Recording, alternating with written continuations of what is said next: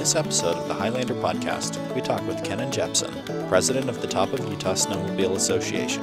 We discuss how significant snowmobiling is to the area, his favorite places to ride, and what they do to increase access to winter recreation for all.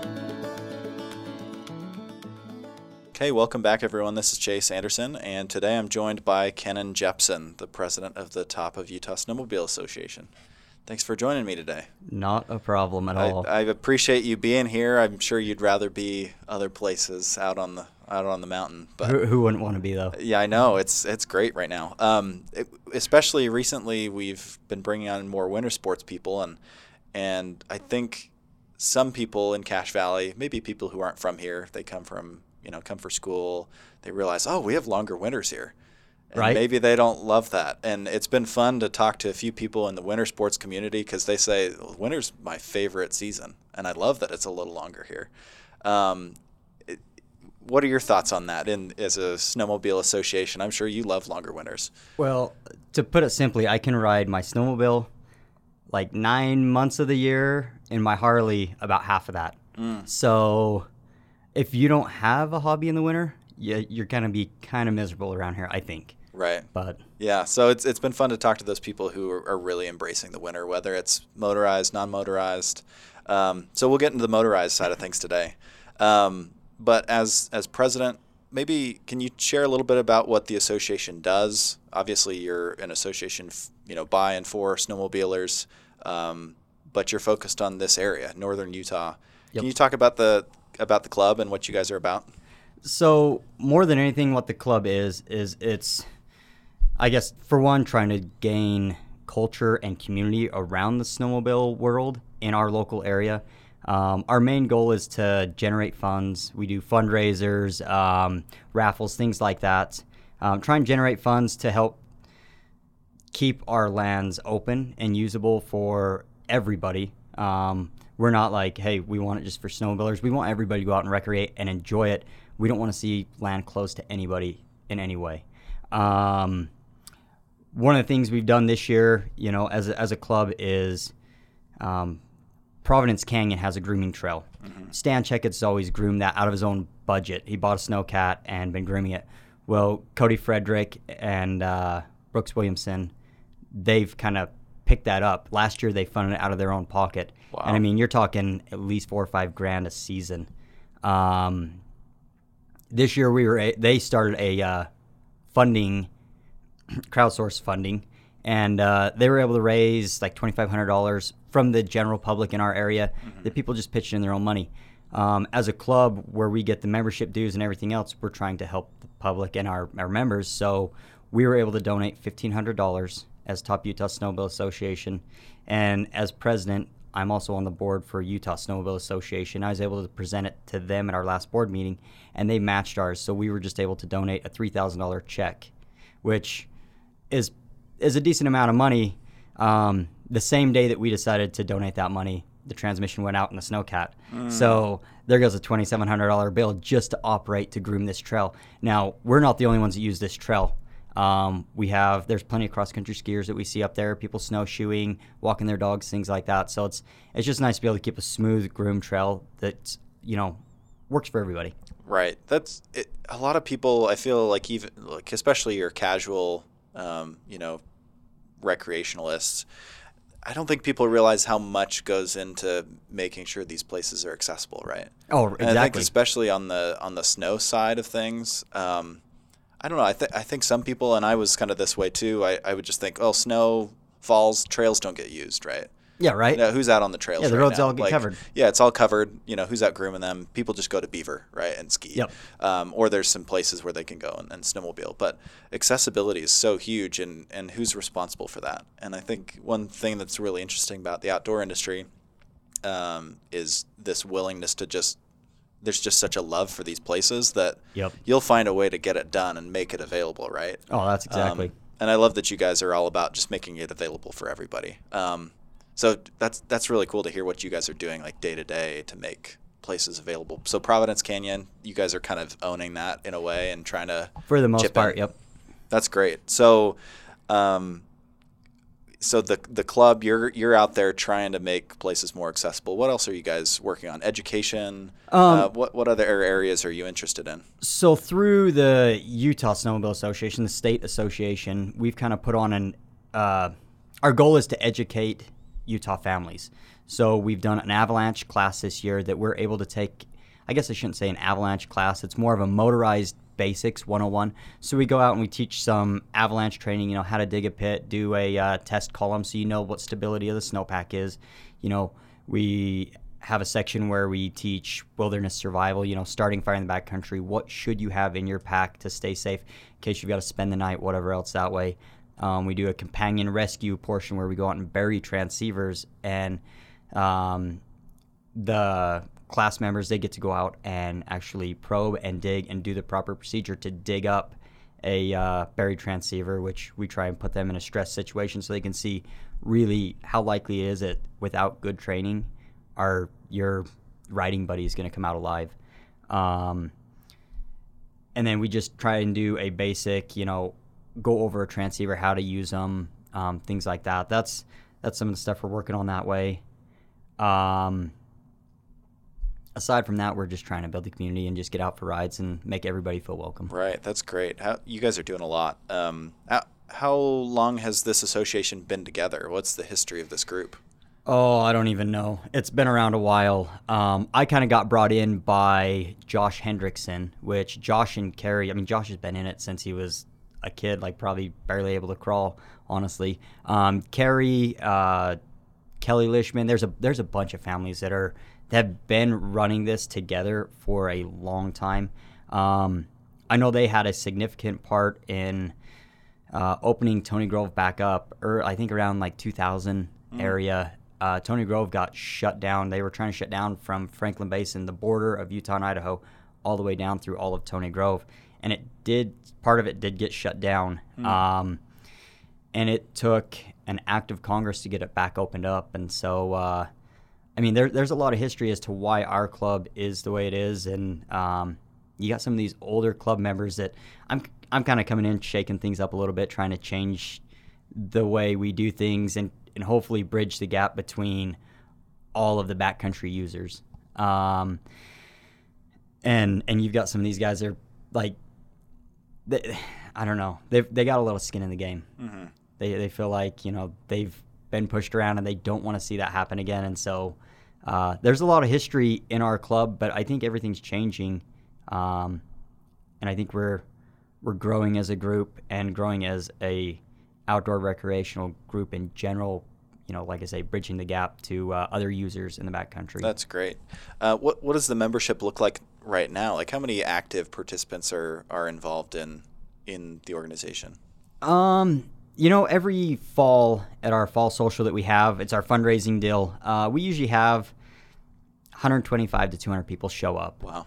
Um, not everybody joins, and it's hard to say how many members we have because we have, you know, you can sign up as an individual or a mm. family or a corporation. Mm. Um, and so uh, I, I honestly don't know off the top of my head how many quote unquote members we have at the moment, but uh, we have support. And if I if I ever put it out there or any one of the other members on the board with me, if we put it out there that we need help with anything or or moving a certain direction, the support's there. Um, right. Even if people aren't a member of the club, they're joining. Um, in fact, with this Avalanche or the Motorized Basics 101 class we had, um, one of the uh, requirements to to be part of that class, which was free, was you need to be a member of the club because that's one. Of, this is one of the perks of being a member of our club um, and so, I mean, I had buddies that were coming up from Salt Lake area, Wyoming, uh, Twin Falls. I know of a couple guys that signed up and joined our club out of Twin Falls mm. just to uh, participate in this and help support what we're doing. Oh, that's great. So the membership's growing and not even just on a local level. Right. And I was going to, so that kind of leads into my next question. Where are you pulling people from? Like your focus is Northern Utah. Where does that begin and end, I guess? So I, uh, I kind of have my si- side deal where it's sled venture I what my goal is is to get people out enjoying the snow. I I can't say as I guide. Um, I go out and ride with groups. So if people aren't from here, you know, part of part of being the president, I kind of see it as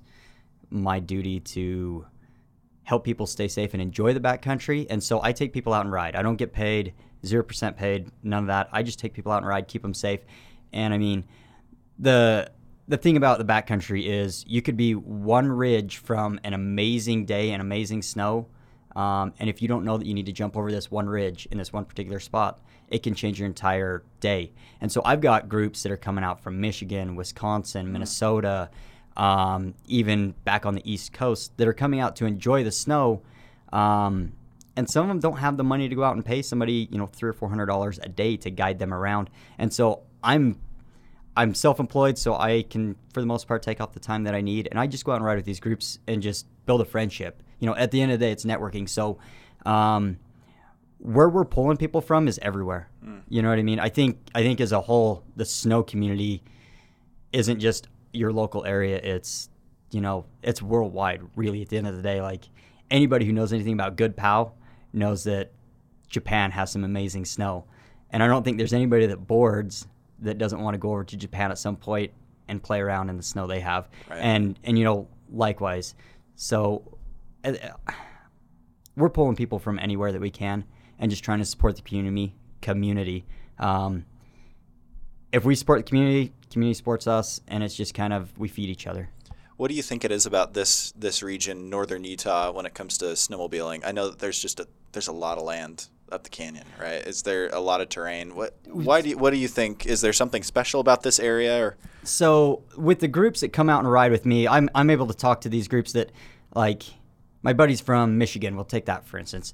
They go out every year, they plan a week and there's a group of 9 to 15 of them typically that go and they travel around and find their areas they like to ride. You know, they go up to Canada area, Colorado, just they've been everywhere. Um, I think what we're able to do here is we have every type of terrain. You know, we've got some creek bottoms, we've got good chutes up Tony Grove and, and a few other places. Um, we've got huge cliff drops if you want them, big jumps, big open meadows, big open pools, really steep trees. I, I mean, the terrain is just amazing. We have some of everything, and the snow stays so good. Um, people ask me, you know, well, what's the snow like in in April? Because you know that's spring. I can always find soft snow. Like we have a good enough area between what's on the Utah side and then traveling up to the Idaho side that, I mean, there's always good snow to find. There's always plenty of area that's been untracked. Um, I, I think that's what makes it unique. And then from the other aspect, from the business side, I mean, you've got Zbroz, RK Tech, um, gosh, you've got Boondockers Turbo that's pretty close. Uh, we've got huge support with Cycles and Sleds doing custom builds all over the nation. Um, you've got MPI Turbos down in Salt Lake area. Like we we have so many different brands in our area. Um, Slick Rock Productions for side by sides. I mean, you, you've got just huge support on the motorsports side um, for aftermarket companies, and there's so much just based in the uh, Cache Valley area. And I think that that also helps what we have, but um, at the end of the day, I think we've kind of got a hidden gem. Most people don't know about Logan. You know, if you're if you're looking from the Midwest to come out west to snowmobile, a lot of guys stop at like Wyoming, go to Alpine or Star Valley area, or you run down to Colorado, go uh, Rabbit Ears, um, and some of them hit up, you know, Pinedale. If you drive that extra two to four hours, um, you get in some amazing stuff. Uh, I mean, Logan's kind of just a hub for everything. It's, I think it's the biggest metropolitan area without a freeway running right next to it or through it. so, uh, I don't know. We've we've kind of got this area that you want to share with people, but you kind of want to keep it your own little stash, you know? right, and I think that's I think most people don't want more people to move here, but they love the tourism, right? So Yeah. if we can get the Minnesota people to come in, stay for a week, Yep. you know, you you know, go to the restaurants here in town. Um, and then leave. It seems like that's the best case scenario. Oh, it yeah, seems, seems like especially with snowmobiling, there's an opportunity to, to for some winter tourism, right? Oh, for sure, Um, for sure. Which I don't know if Cache Valley is fully taken advantage of. I don't think it's been recognized, you know, what we actually have. I mean, I don't think Cache Valley really advertises. I know, like Beaver Creek Lodge, they advertise back on East Coast, Midwest, all that stuff. You don't see it around here. Um, I think people are a little more price sensitive here, but when people are planning a vacation, they're planning to go out for a week. Um, you've got somewhere like that, that Beaver Creek Lodge, you know they, they do your lodging, snowmobile rental, your gear if you need to, a guiding. Yeah. Like they, they have some of everything. So uh, I know they advertise it, but I don't think as a whole, I don't I don't think Bear Lake gets you know the recognition it needs, and then Cache Valley as well. Right. Um, what? How, what's the? You know, we talked a little bit about the terrain um, up the canyon. What are your some of your favorite places to ride without giving away like any of your secret secret places? What What are some of the favorite spots from from the membership? Oh my! So definitely the trails. Just stay on the trails where everyone else is ridden. Don't ride anything Oh, out in the trees. Yeah, Yep, yeah. yep. Um, I was talking with a buddy last night, and uh, he'd never mentioned it or thought about it the way that I do. And sometimes when I show up to a group that's in one of my like favorite areas, I like to pull up to him and be like, "You know, this is like out of bounds, right? This is private property. You gotta have permission to be Yeah. here." And the shock on their face is is pretty funny. Yeah. Um, but I mean, it, they're never out of bounds. I just like to mess with them. Yeah. But, um, you know, some of my favorite areas. Uh, man, some guys are gonna kill me for this. Beaver Creek's Beaver Creek's pretty fun. Um, you get some of everything up there. You got a lot of wind on some of the ridges, so you get some good cornices, some good drops, jumps that way. Um, probably one of the favorite places. Almost everybody always goes to it. Is uh, St. Charles Peak, where you can look down off into St. Charles Canyon. Um, when it's not cloudy, you can see out. You look over Bear Lake. I mean, you get some really pretty views up there. Um, really like kind of playing up on that area. Uh, another favorite is Tony Grove. I mean, I Yeah. I don't even know how to beat Tony Grove. Everywhere I've been, like I guess I never realized how special of an area we have until I started exploring out, going Wyoming, Montana, Idaho, and Colorado and stuff. Um, and what we have is it's it's something special. Uh, Tony Grove is awesome. It's fun to get up on Naomi and you know make a call, do Facebook Live, whatever you want to do, stuff like Yeah. that. Um, Tony Grove, I would say, is probably my overall favorite because there's some of everything up there, um, and and and for me, like I I get to run into groups that are up there skiing, snowboarding. They're using snowmobiles to travel back that way. Um, you get the snowmobile guys. There's just there's so much accessible terrain from Tony Grove itself. Um, but don't go there. Nobody go Right. there. Yeah. Don't go there. It's out of bounds. Right. Yeah, exactly. Um, we've we've kind of talked a little bit off air um, about non-motorized and motorized, and you know we we can get into this as much as you want, but um, it seems like ac- across the outdoor industry, whether it's um, kind of your your Patagonias versus the the hunt fish community, or um, you know you know the REI versus Cabela's, or um, in in winter, it seems like it's winter, or well, and you've got motorized, non-motorized in summer, you know, spring, Yep. summer, fall, but also in winter. Um, what do you think causes some of that tension? And and I think what you're doing is is really cool. Is you're trying to bridge the gap, and and your club is all about promoting winter recreation for everybody and accessibility. Yep. What can you speak to that a little bit? Because I know that's been a point of tension um, within the winter sports community. Um, well, first off, I think I think we're moving a positive direction. Um, we don't have a lot of communication back and forth between uh, some of the different user groups, but it's starting to get there. Um, I know we got an email as a club from, I believe it was Nordic Yeah, Nordic United. Yeah, Yep. they had emailed us um, talking about one of the races they had going on.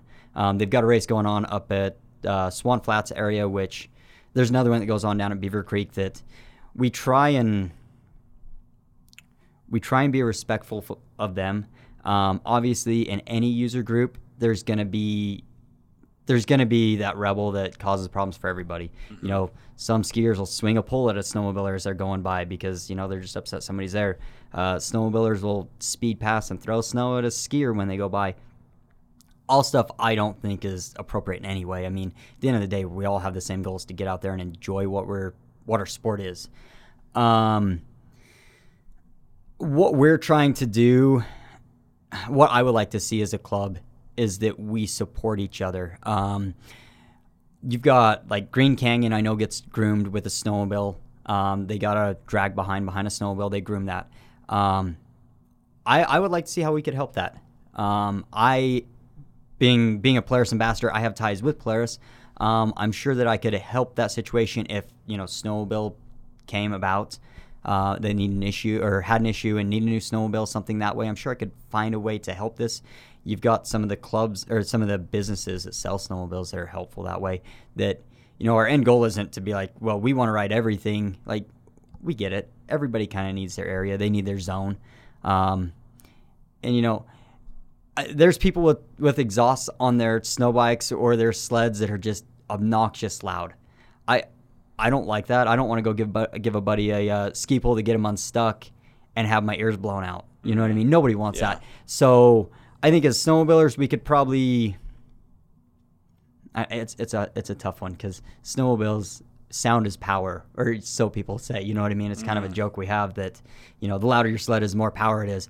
Not not the case, but uh, I, I think part of it comes back to the aftermarket companies changing up, you know, how loud some of their stuff is. I don't want to see regulation causing any of this. I'd rather see that we as user groups can work together. Um, I think some of that comes back to we've just got to accept that, you know, we're different and we have different disciplines. But at the end of the day, our goal is to get out and use use the uh, environment for what we prefer. So I, I really don't know how we're going to keep moving forward and and grow this, but it, it's going to happen. Right. I, I don't think any of us have a choice. Yeah. You know, one way or another everybody's going to have to give from each side. Right. And I think the great thing is is we're in a good situation where we've got this wilderness area, yep. right? You know, up up uh, Logan Canyon that's huge. Yep. So in theory, there should be enough room for everybody, right? It's there should just, be. You know, there is some give and take that's got to happen. Um, you know, to, to share some of that space. Um, but we're lucky that we have so much of it so close, right? Well, and exactly. And, you know, maybe I, I don't know how many skiers really recognize um, that the snowmobile trails up in the mountains, those are groomed off of snowmobile permits. That's that's funded off of snowmobiling. The mm. snowmobilers pay for that. So if they didn't pay for it, you'd have two tracks running with skis and you'd be following those. Right. Um, not to say the trails are always the best. Sometimes they need groom more than they are. It just depends on use. But uh, you've got that. Uh, one of the things I think that I've talked with a lot of snowmobilers lately is that the parking lots. The parking lots are hard. We've got bunch grass and we've got Franklin Basin that they've put slow moving vehicle lanes in, which is taken out of the parking for skiers and snowmobilers. So now we're all having to sacrifice. You know, we get a little more skiers into the Tony Grove parking lot because of the bunch grass situation, mm. or um, into the Franklin Basin parking lot. We can't park as many trailers out on the road, which you know, not throw the state under the bus. They have done a good job at plowing those those parking lots back a little bit further, trying to keep as much space as they had before. Um, so I mean, they're they're doing their part to try to help us. But at the end of the day, it comes back to you know the first guy in the parking lot, or first person I should say maybe, is Depends how they park, because that sets the tone for the rest of the day. When you've got a guy full of, or, or, a truck full of six guys, and they've got their 28 foot gooseneck trailer pulled behind their truck, they've got six snowmobiles in there. That seems like they're taking up a lot of space. But imagine if each of those guys brought their pickup with their sled in the bed of their truck. Six trucks are going to take up way more space, you know, mm. and you know, even then, if each, you know, three of them had trailers on, they're going to take up double the triple the amount of space. So, um, something we're working on, hopefully, is to expand Franklin Basin parking lot to make this better for everybody. But, uh, you know, I, I'll use this for instance. When I pulled up on Sunday to go snowmobile Beaver Creek, there was a single Toyota pickup parked in the middle of the parking lot, opposite direction of all the way the way that all the trucks and trailers pull in and park, so that we can make as much room for everybody. Parked right in the middle. Hmm. Um, I'm a single pickup. I've got a sled deck on my truck. I try and park on the edges and parallel park to the edge and not just nose in. Um, that way, I leave space for trucks, trailers to get in and out, maneuverability, and at the end of the day, like everybody wants to go use the area. So, um, parking lots are huge. Depending how people park, it can really, really ruin a lot of people's day, and they have to go find somewhere else to completely ride just because somebody decided to park in an unfriendly manner. Right. The, these are the things that I think your casual user doesn't think about, right? Correct. Um, and I think that's the power of, of a club um, yep. an association like this, and someone like you in in your position that's like setting the tone. Yep. Right. And if you have a substantial membership like you do, like if leadership is pushing something, like hopefully it trickles yes. down, right? You're setting I, I think the bar. It does. So and I, I, think a lot of the skiing community kind of sees it too. Yeah. But I don't know. Like Yeah. when they get stuck and they can't get out, our trucks pull them out if they need it. So Right. like at the end of the day, we're we're not just jerks, but we definitely have to work together. And the thing is, like, if people can't figure out how to park on their own, like, what are we gonna do? People aren't gonna be able to use it, or do we need somebody there regulating how you park? Do we Right. need to pay for that? Like, nobody Yeah. wants that. Our gear's Right. already expensive as is. Right.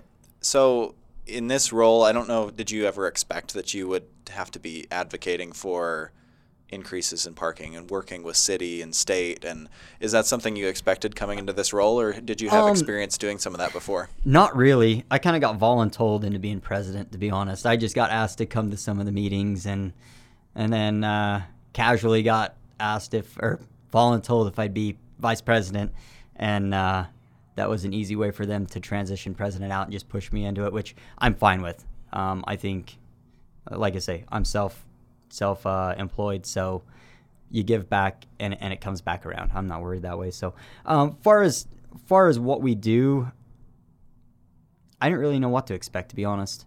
Like I thought a club was like, if you don't know where to ride, you don't have a riding group, you kind of go out and ride trails together, and you know, there's not much more than that. That's my idea of what a trail was before I got involved, or a club before I got involved with the club. That's what I thought it was. Um, I now that I'm in it, I see the need to jump in and really help and push and grow the sport. So yeah, th- there's always something that comes up, um, and I wouldn't say it's just me. I've got a great team behind me that you know I ask these guys, and nobody's paid to do any of this. I'm not paid for any of it. Um, we give hundreds of hours a year, um, time, fuel costs. You know, we we wear our gear out doing some of the stuff that we do, which and everybody does it, you know, willingly and happily. Right. So it's never it's never like we're pulling teeth for anybody. Right. So, why do you do it? Like, how did you get into the sport, and what is it that keeps you coming back and spending those extra hours to build the community? Um, I got into it. I, I've always had a passion for snowmobiling, big time. Like it's, it's my bad habit. You know, Yeah. I, I spend more on snowmobiling than I would smoking, but I don't smoke or any of that, so Yeah. I can spend that extra. Yeah. So this is this is my bad habit. Um, and I'm a firm believer in, um, giving back, not just like financially, whatever, but time. Time is our most valuable thing, right? So if I give my time and my effort, one way or another, it comes back around. Like, Yeah. and if it doesn't, I'm better for what I've done. At the end of the day, I've gained a skill set. I've made calls and talked with people that I maybe wouldn't have.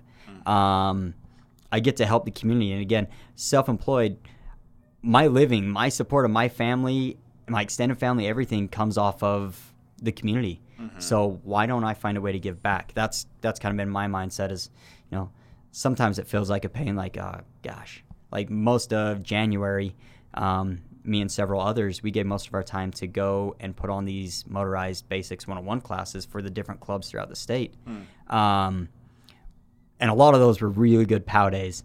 So, I mean, we were able to go ride that second half of the day, but we all sacrificed time and fuel to go throughout the state to put these classes on, and we're still not done with them. We still put them on, um, but at the end of the day, you just you just got to find a way to provide value to your community.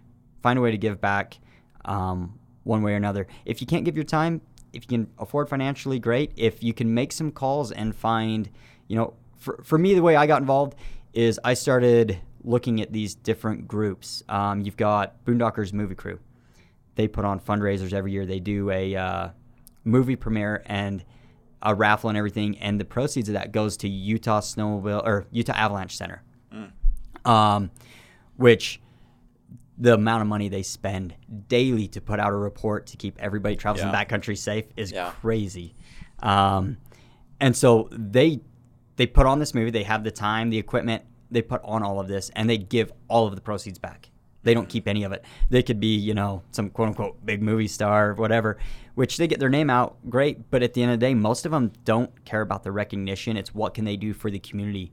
Um, so I kind of saw that, and I hit up those guys and said, "Hey, what can I do to help?" And they said, "You know, if you can get anything for the fundraisers, raffle prizes, things like that, great." So I just started calling people. I started calling, you know, places like Tom Kobza up at TKI CNC. Um, I called him up and he's like, "Yeah, I'll send you a shipment of shirts and whatever else I can send you. Like I'll just see what all we have and I'll ship it to you. Like not even a second thought about it. And he's all the way up in Montana, but yet he's given to Utah to help. Um, once I started seeing that you've got all these bigger businesses names giving and and just providing that value back without looking for that recognition back, um, it kind of opened my eyes up to like, well, what can I do? Like, yeah, I'm calling and asking for all these things, and I'm not someone that loves to call and ask for free stuff. Like, nobody nobody wants to be like, hey, you got some more of that free you could just give me? Yeah, right. Like, like I say, being self-employed, I understand the cost of running a business, and it free doesn't work. Giving discounts is hard to keep a business afloat. yeah. So, just seeing how they could give back, I kind of looked at it and you know, how can I give back? And luckily, I've got friends like Josh that uh, he felt it would be it'd be good for me in the community if I could get involved with them and kind of just coaxed me into it and pulled me in and has helped me along the way and um, huge support that way. And then, you know, from that it's flowed from me to other people or we've just kind of started pulling groups and pulling people and everyone's just kind of filled a role. I mean, when somebody steps onto our board, we don't have like a secretary and we don't have like specific positions anybody holds. Like, yeah, they say I'm the president, but at the end of the day, like, I just get to make a decision and you know everybody puts an idea out I decide this is the direction we're going and if it's not great I get to accept that responsibility of Yeah. good or bad either way Yeah. um, I think like I say to answer your question simply just find a way to give back Right. So you mentioned, you know, a few of the people in this community that make it all happen. We're lucky enough to ha- have Paige Pagnucco of the Utah Avalanche Center. They're, they've got a Logan group, right? Yep. Uh, with with her uh, really leading that. Um, you know, wanted to shout them out. We we did an interview with her, so people can go back and, and listen to our conversation conversation with her. But um, you know, how important is is that for the group? I know you you put on some avalanche clinics and, and trainings, and probably work with this group really heavily. But underappreciated resource that we have here in the community. I, I would imagine. agree Yeah. I, w- I would agree yeah I see her and Toby out all the time out doing work whether it's you know getting the avalanche report together and doing the testing or just in the off season of snow. They're out putting together um, just helping with events put them on and find a way to raise awareness and, and raise you know the cause all in all. Um, I, w- I would like to say that they are a huge they, they, they are basically the reason that we have the transceiver check stations at the trailheads we have. Like um, now, what, now I- what are those? Speak to that. A little so bit. so what that is is as you leave the parking lot, there's a check station that says "Are you beeping?" You know, as a reminder to Okay. turn your transceiver on. Yeah. But what it has, it has a solar panel that runs and helps charge a battery, and it has a light that you pull up to. I think it's within like four or five feet. You get within that, and it has a, a red X when you pull up to it, and it'll flash a green circle. That's a go ahead. Yeah, your transceiver's on. It's sending. oh wow. Um, and so you've got all of those as a good reminder um, to make sure that you're beeping. Are you beeping? Yeah. Um, so I and we've got those at Franklin Basin, Tony Grove, uh, Beaver Creek, and I believe Provs is up and going. Which wow. side note, if anybody's out there and it's snowing or whatever, as you drive by it, brush the solar panel off so it keeps charged. Just Right. brush the snow off it. Help everybody. That's great. Um, the other thing that they have done is we have the Beacon Search Station up at Franklin Basin parking lot. That's huge. You can pull up there by yourself. You know, you take your kids and you're right at the parking lot. You can walk out over to the Beacon Search Station, turn on just the couple that you want, and teach somebody or practice all completely by yourself how to search with your transceiver, probe, and then dig it, and then bury it back in. Um, that's provided, and and they've they're the ones that I blame completely for being able to have, you know, these luxuries. And that's that's huge to simulate those experiences because Oh yeah, once you're in, I- and I don't know if you've been in in that situation, avalanche situations, ever had to. Luckily, hopefully no. not. Um, but I imagine that the the practice that you guys go through, where you're actually burying your, you know, everything and doing the probe and digging, Yep. like that practice. You know, you hope you have never have to use it, but you don't want to get into that situation without having practiced, right? yeah. It's the education that you you absolutely have to have and you need, but you hope to never use that education. For sure. Like yeah. that's that's kind of what it is. Right. Um, What do you think? We we touched on this a little bit. What do you think Cache Valley could do to better support winter sports and recreation here in our area? Oh, Besides, you know, giving financially to you know causes like Avalanche Center, or um, you know, certainly there's like infrastructure needs. You know, Yep. anything along those lines. Um, to grow winter sports awareness, um, or growth. I don't know. I don't really know what you could do. Um, because I, I think no matter what, you have both sides of the party there. That you know, some people are like, yeah, we need to grow it so we get tourism money growing and we get people coming. But you got the other side of the the group that's going to be like, yeah, but they're going to like track out all of our snow. So Yeah.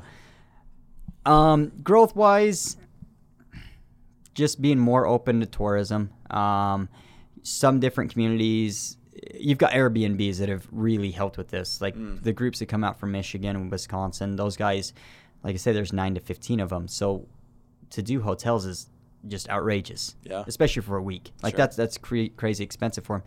So a lot of times they're finding an Airbnb and they can find a big house that you know it's two grand or three grand for a week, but you split that out between ten to fifteen The people, whole crew, yeah. and it ends up being like fifty bucks a night type deal. Yeah. Um, it's a lot more reasonable. Um, so I And I- great I- and great for individuals, right? Those individuals here in our community. correct. Yeah. But not all communities are so open to Airbnbs, and I can understand yeah. why they may not be. Um, so I, I don't know. Maybe to help that would be regions in within a community that hey, you can do Airbnbs within this region. Which Right. to me, if if you look at it from a business standpoint, like an Airbnb is going to make your community look better because you get rated. Like every group that stays there, on the can- yeah, can Yeah. rate you. So you're either good or bad. If you're bad, you're failing. You're not making money. Nobody Right. wants to put money into a house to rent out to not Yeah. make money back. Right. So they they usually tend to stay cleaner, a little more organized, Mm-hmm. and uh, put on a better show. So I think at the end of the day, like it really does help the community. Um, and and they're putting them in good areas and keeping the neighborhood safe because again, that's their business. That's how they make money. They want it to to thrive. For sure. So being a little more tour tourist friendly. Correct. Um, you know, I we touched on this a little bit, but why do you ride personally? What is it about this sport that keeps you coming back? Oh, I don't. I guess I've never really thought about that. Had to answer that question. Um, for me, uh, I forget about everything else I'm doing, everything else that's going on in life. Um, I could be crazy stressed and I'll go out and ride, and the only thing I can focus on is exactly what I'm doing right now. Um, you know, when you're pulling a, a technical line through the trees or through chutes, whatever, um, if you're not focused on what you're doing, you're you're gonna wreck something or you're gonna hurt yourself or kill yourself. Um, for me, it's I wouldn't say it's an escape because I don't feel like I have the kind of life I want to escape, but it's uh, it's a release just to you get that time to forget about everything else. Um, I grew up snowboarding, hiking, and snowboarding backcountry, and and always shred and pow. Um, for me, snowmobiling just allows me to access more terrain, um, and just see beauties that, that the earth provides us that you just wouldn't see otherwise. Right. You know what I mean? Um, it was cool to go out and board and always see cool stuff and go snowshoeing, but I get to cover so much more terrain on my sled, and I get to see so much more. Um, and I'll tell you what, it's fun to go downhill fast. It's even more fun to go uphill at 80 miles an hour. Right. Oh yeah, I bet. Um, that's awesome. Uh, how do people stay in touch with the group, get involved, become a member? Um, what's the best way to stay in touch that way? Um, we are on Instagram as Top Utah Snowmobile Association, um, and also on Facebook. That's probably one of the best ways. Yeah. And, and on Facebook, we're not set up as a page; we're set up as a group. Yeah. Again, it's a community, so um, we have some admins, but at the end of the day, it's all of us posting stuff. Right. Um, so it's not the the page posting it; it's Yeah. it's the group. Right. And that group seems very active. And then from there, you've got a website too, right? Uh, Um, yes, we are. Oh, you put me on the spot now. They Uh, can I- find. They can. It's linked on the Facebook group. So It, it is there. And if you even go to snowut.com, um, you can join any of the clubs throughout the state. Uh, we've kind of set up on the webpage that you can go in there to the state association and you can join whatever clubs you want locally there. Um, made it quick and easy for everybody. That's awesome. And we'll we'll link to all these um, different pages on the show notes so people can, can get to those. But um, thanks for taking the time. This has been great, and I hope hope you know listeners who aren't uh, acquainted with snowmobiling or you know how significant Right. you know this you know this sport is to our community have gained a new appreciation and for those who are in the community like we appreciate what you do especially when Oh, it comes sure. to keeping people safe and making uh, lands more accessible we appreciate what you do so Oh yeah. keep it up Um, if anybody ever wants to get on a snowmobile, hit me up. Yeah. Uh, I can always find a sled, an extra sled. People can go out and experience it. Um, if you're a snowboarder and you want to go out and experience the backcountry, we have the option to strap boards, skis, whatever to sleds and go out and explore new terrain that you've never explored, probably because it would take you a day and a half to hike there. You're right how do So- people reach you personally Um, I'm on. I, I would say reach me on Instagram as Sled Venture, um, and same thing on Facebook. Okay. I've got both pages there. Hit me up that way. That would probably be the best. That's I try and keep my snowmobile stuff that way. right okay that's perfect well thanks again for taking the time this has been great appreciate you. all you do thanks for listening to the highlander podcast subscribe and listen for more outdoor stories and content wherever podcasts are found on highlandermag.com and each sunday at 4 p.m on aggie radio 92.3 fm in cache valley